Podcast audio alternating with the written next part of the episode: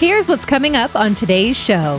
When we do tax planning, you know, it's the seed and the harvest kind of thing, right? So Sure. you didn't pay tax on the seed, but you or somebody will pay tax on the harvest. There are many factors that contribute to success skill, good work habits, positive mental attitude, and of course, proper planning. So let's head to the drafting table and get this retirement success blueprint underway with Michael Stewart of Crystal Lake Tax and Financial. I'm your co host, Mark Killian. Let's get started.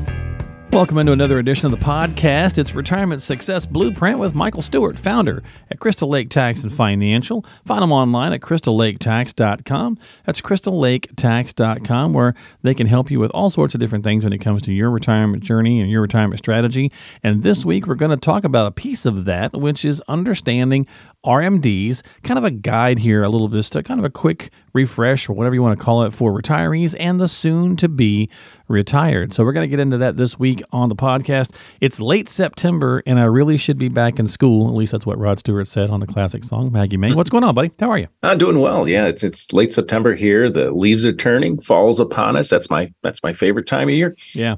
I had to steal that from Chris Berman. I used to I watched a lot of Sports Center growing up and it just seemed like every uh, September he would use that line from uh, from the classic Rod Stewart song. So I was Great like, song. Yeah, it is. I thought I'm going to steal it. And what is it? It's not what did what's it called? It's not stealing. It's borrowing from the best, right? True. That's what it is. That's what we're doing. So let's talk about RMDs, my friend. They, you know, they made a bunch of changes last couple years.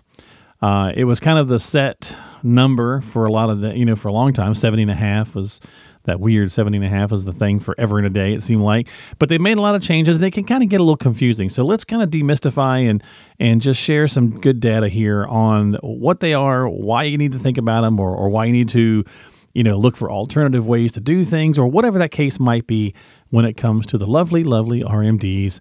And a lot of people just aren't clear on why they even exist, I suppose, because often I'll talk to advisors, Mike, all over the country, and they say, inevitably, eh, they've got clients, multiple clients that go, Why do I have to take this? I don't want the money, or I don't need it, or whatever. So let's break it down. What is it? And uh, why do you have to do it? Yeah, no. The short answer for why you have to do it is because uh, Uncle Sam wants to pay some bills, right? That's the They want their that's the- yeah. So what happens is uh, an RMD is a required minimum distribution. So required means you have to do it. Minimum, there's a certain amount at a minimum you have to take out every year, and a distribution means you have to take out money. So RMD, a required minimum distribution, is the government saying, hey, now that you've attained a certain year of age, and it used to be 70 and a half, then it went to 72, now it's 73. You know, so if you're turning 73 this year, then you've got to take out your required minimum distribution going forward. Now, if you were already uh, you know, taking your required min- minimum distributions under the 70 and a half, 72 age, you know, from a few years back, well, then you, the 73 doesn't apply to you. You just got to keep taking it now. Um, and if you don't turn 73 until at least 2029, then 75 becomes a new. So you can already see it starting to get kind of, you know, convoluted on because it's a government program essentially. Mhm. So what happens with the required minimum distribution is the government says, you know, for the last 20, 30, 40 years, we've allowed you to save money pre-tax in your IRAs, your traditional IRAs, your 401ks. And then now, before you pass away and leave it on to someone else, we're going to force you to start taking out some money, whether you need to or not. Now, for if you're already taking money out of your pre-tax accounts when you get RMD age, um, that's fine. You know, let's say you know you're taking you got a million dollars and you're already taking out forty, fifty thousand dollars a year just to supplement your income, paying the tax on it. Then an RMD is not going to impact you because it starts out at about three point six five percent. Every year the percentage gets a little bit bigger, but basically call it around four percent that you have to take out. So if you're already taking that out, nothing's really going to change in the near term.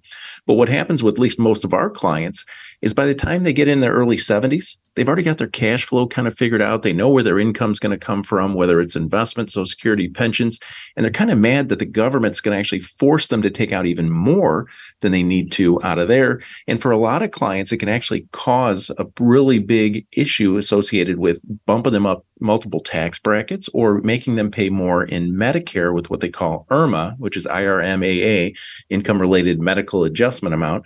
So there's just a lot of things that happen that once you attain that age, if you haven't been proactive about managing that RMD, how big of a hit that's going to be for your income tax and your Medicare potential penalties, then it can kind of be a problem for the next 20 years of retirement thereafter. Yeah. I mean, so they've changed a lot of things, right? So they moved it from 70 and a half to then 72, right? So now it's 73. and depending on your you know how old you are, it could be 75 later on. They also dropped the taxes. There, I mean the taxes, excuse me, the penalty, which I guess is good. Yeah, the, the penalty used to be fifty percent. So that means that let's say your RMD was was fifty thousand dollars. You know, you had to take out on there because maybe you had you know almost a couple million dollars in a, in uh, an IRA or so, mm-hmm. and you didn't take it out by the end of the year. Then what happened was your penalty was fifty percent. So if you were supposed to take out fifty thousand dollars and you didn't, mm-hmm. then the penalty was twenty five thousand dollars, half of that. Still number. had to take and, out the fifty, right? Yeah, and you still had to take out the fifty and pay tax on it. So they've since under the Secure Act 2.0 passed earlier this year, they've they've since dropped that down to twenty five percent. How so, gracious you know, of very, them! Yeah, very very forgiving. Yeah. so you know what you mentioned the number, Mike. So let's talk about that real fast because I think many people, if you're not there yet, and I guess maybe we should clarify a couple things. So if you're already taking RMDs, you're in the system, right? You're already rolling, so to speak. You're fine, right? You don't have to. This doesn't really pertain to you because they happen every year once you get started. Correct? Correct. Yeah. Once you start taking, let's let's say you've turned 70 and a half, you know, three years ago or right. so, uh, and you were already taking your RMD, then any of these changes don't impact you. Gotcha. Okay. But you, let's say you haven't started yet. You're you're not turned 73 yet, since that's the current number. What's the rate? I know it's not an actual percentage rate. It's a sliding scale based on, I guess, our longevity or something. I'll have you break that down for me real fast. But just kind of a quick average. What's the? Is it about four percent? That's what I hear on a regular basis, somewhat for the first time. Yeah. The yeah the IRS is based on life expectancy. It, it, it's something called the Uniform Lifetime Table, and and what it essentially is is uh, your RMD is going to be based on two moving parts. So this table, you can use it as a, you know, a divisor according to the table. We tend to talk in percentages just so it's let people understand percentages better than sure, you know, yeah. divide uh, a balance by 27.4, you know, that kind of thing. So, you know, so what happens is uh, they take that, let's say this is the year that you turn 73. You know, so now you have to start taking your required minimum distribution. What happens is they will use the balance of your pre-tax retirement accounts from last year on December 31st. So December 31st, 2022 what was the balance of your retirement account. So, well, let's say it's a $1 million okay. for the pre tax accounts. Then in 73, the amount you have to take out is approximately 3.65%. So that 3.65% means that at some point before the end of the year, since you're now 73, required minimum distribution age, you have to take out $36,500 and it's going to come out and hit your tax return. So whether you need it or not, it's coming out and to avoid that 25% penalty and you're going to have to pay income tax on that. Now, what happens at the end of now, let's flip the calendar to January 1st, 2024. Mm-hmm. Two things just happen. Now, in 2024, you're going to be 74 years of age. So the two moving parts are instead of 3.65%, now you got to take 3.8% because you're a year older. And if that balance is higher at the end of the year, you're going to be applying that 3.8% to a higher number too. So what hmm. happens mm. typically, as long as your accounts are growing more than that, let's call it 4%ish that the RMD is, is that your RMD keeps getting bigger and bigger every single year because the percentage you have to take out grows every year as you age. And the balance, if it's growing too, the combination of those two just means that every year your RMD pretty much is getting larger and larger. Yeah. Okay. All right. So you know, we we raised our daughter Mike on the life is a, full of choices. Make one. Like whenever something comes up and you don't get paralyzed, and just make a decision. Right. You're not always going to be right, but get the best information you can and make one. So many people will say, and, and the consequence, I suppose, of they'll go, well, I don't want the RMD, as I talked about a minute ago. I don't need the money. I've done a good job with the planning and the strategy and the saving. I don't need it. Right. So how do I avoid it? Well, you made a decision a long time ago when you put it in the you know regular IRA or 401k to keep deferring the taxes. And to your point, now the government wants their money. So how do you get around it? Can you get around it? And what do we do? Yeah, no, that's a good question. I mean, we, we have a slide when we do our taxes and retirement workshop that shows kind of how this sneaks up on you, not only for taxes, but your RMD is where let's say somebody when you know they were 30 years old started saving $5000 in their 401k every year pre-tax and then here they do they work another 35 years till 65 and now they've saved you know $165000 or so in uh, pre-tax uh, account so then they didn't have to pay income tax on that 150000 plus dollars you know but that 150 has grown over 30 something years to like $600000 mm-hmm. But now over time, when the RMDs kick in, and let's say they're going to live to like 90 or something, um, then they're going to pay taxes on over a million dollars over that time frame because they took the $155,000 tax break. because all that money on the back end, including what the beneficiaries receive, is going to be considered taxable. So when we do tax planning, you know, it's the seed and the harvest kind of thing, right? So sure. you didn't pay tax on the seed, but you or somebody will pay tax on the harvest. So some of the things that you can do is, you know, for a lot of clients, if we've got three to five years, if not more, before required minimum dis- distribution age, we'll start looking at doing things like proactive Roth conversions, where right. we start saying, okay, should we be paying a little bit of tax, take it from that forever taxed bucket in the IRA, the traditional IRA or 401k, and then slide some of that over into a tax-free Roth IRA. Now, the, there's a toll bridge in the middle, and that toll bridge is the government. You know, so if we're going to convert hundred thousand dollars, now we owe income taxes on hundred thousand dollars, or if we fifty or thirty, you know, whatever our number happens to be and makes sense to. So we pay the taxes now, but once it moves over to the Roth IRA, it's forever grows tax free. So over the next 5, 10, 20 years, that's going to be tax free for your use and tax free to the beneficiaries on the back end. Now that that sounds fantastic, Mike. People and that's what's been happening lately, right? People are hearing this and and a lot of people are pushing this very hard the last couple of years, but it may not always be the smartest move, and it's certainly not the smartest move to just wholesale go, "Yeah, get me out of the forever tax. I want to go to the never tax." You got to do this smartly. You can't just dump it wholesale, right? No, 100% correct. And and for some people, Roth conversions don't make sense at all. You know, we talk about it all the time. You know, we, we mentioned, you know, in most episodes, you know, we have a tax practice in house too. So, you right. know, taxes are inherently big part of the planning that we do. So for some clients, I'll kind of give you two examples of that. For some clients, you know, doing, let's say somebody's got a million, you know, million dollar uh, pre-tax account, they're 65, 67. So they're still a few years away. And we'll take a look at their income, say, okay, what tax bracket are you in right now? You mm-hmm. know, 22%, 24%. How much more room do you have to still stay in that same tax bracket? So, and if we know our income in retirement is going to be at a certain level, then if we can stay in the same or lower tax bracket for later, then we might do a conversion just up to the tax bracket that we're already in because we know taxes are going to go up in the future. So we might as well take advantage of the lower tax rates now. What also happens is any of that money that we do a conversion on uh, isn't subject to an RMD in the future because there's no benefit for the government to have you take it out of the Roth because there's no there's no taxes due. You know, it's only the pre-tax stuff that they want to nail you on. Right. So so the other things that we do is for somebody over 70 years old, uh, let's say you're charitably inclined, you're giving to the church or you know charitable organizations, you can do what's called a qualified charitable distribution where you can give some or all of your required minimum distribution if you don't need it directly from your retirement account to the charitable organization. It counts as your RMD, but you won't wind up having to pay any income taxes on it. So if you were normally going to gift 3000, 5000, 10000, whatever it is to the charity anyway, you'd normally be using after tax money. Why not give away part of your RMD for that?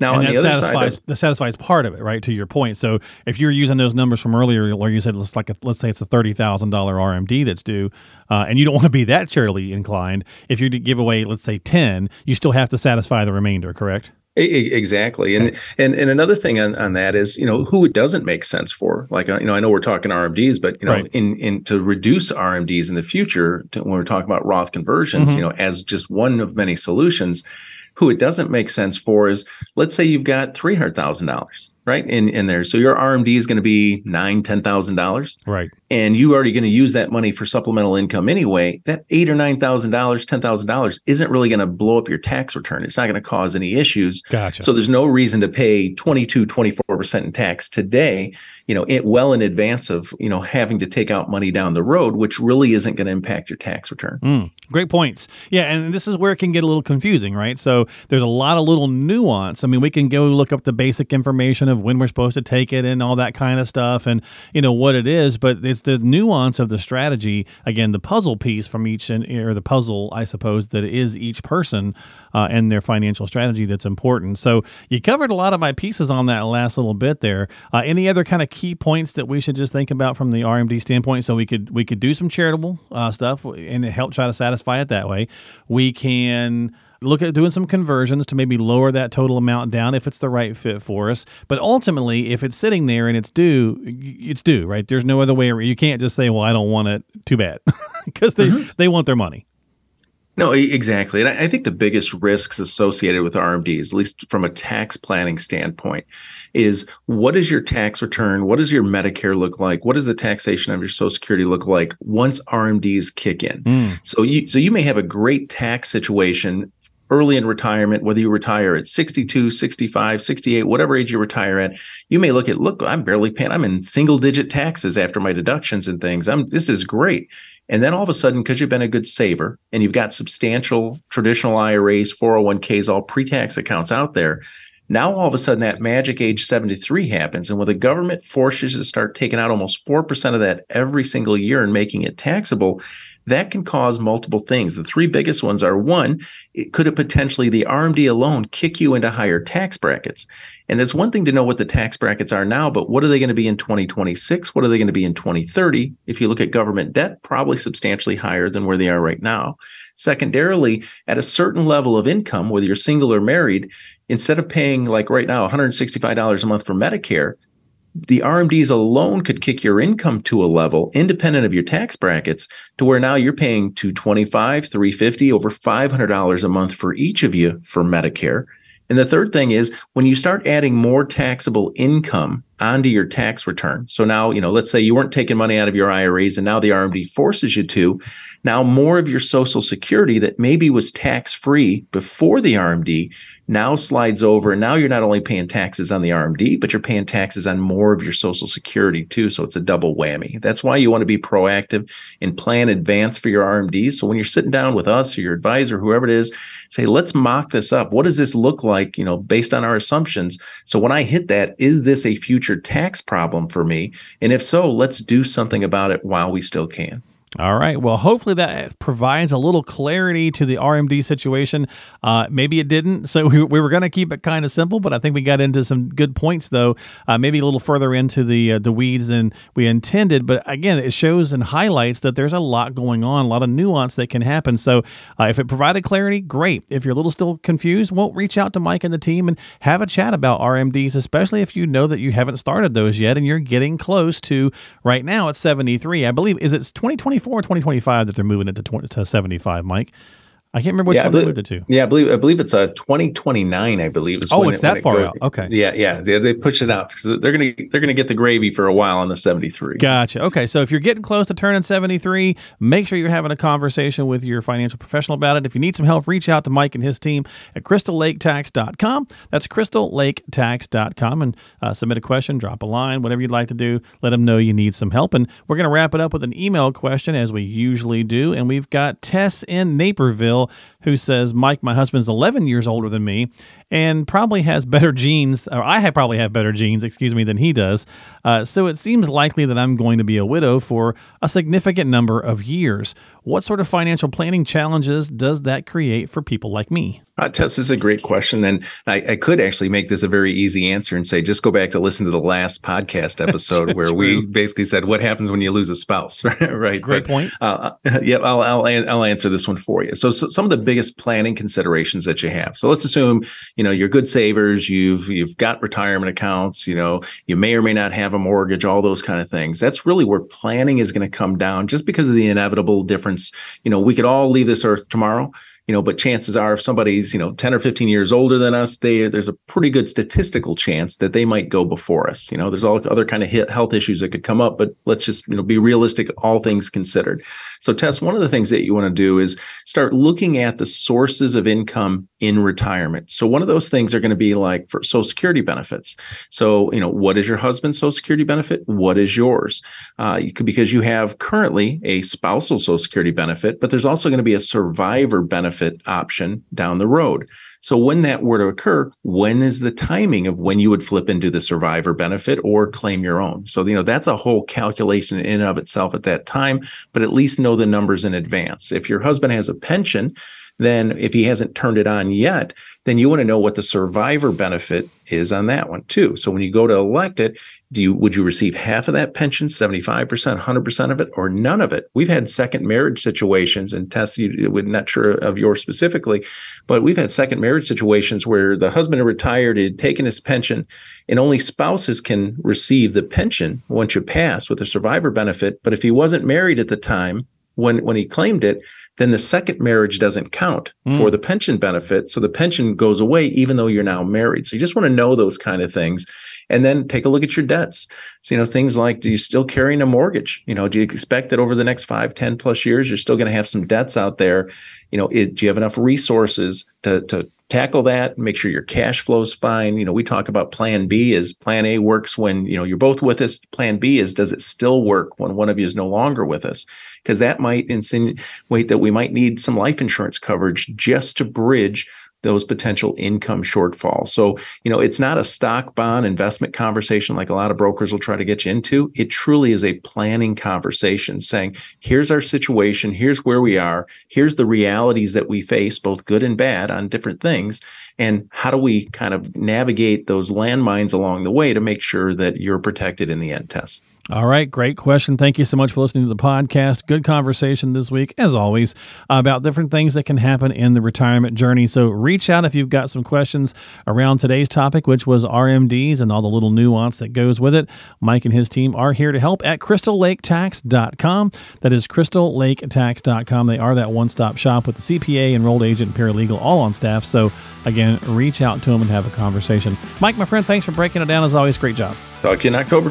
All right, I'll see you in a couple of weeks right here in October. It'll be uh, pumpkin spice everything uh, in a matter of days. So we'll see you next time here on the Retirement Success Blueprint with Michael Stewart.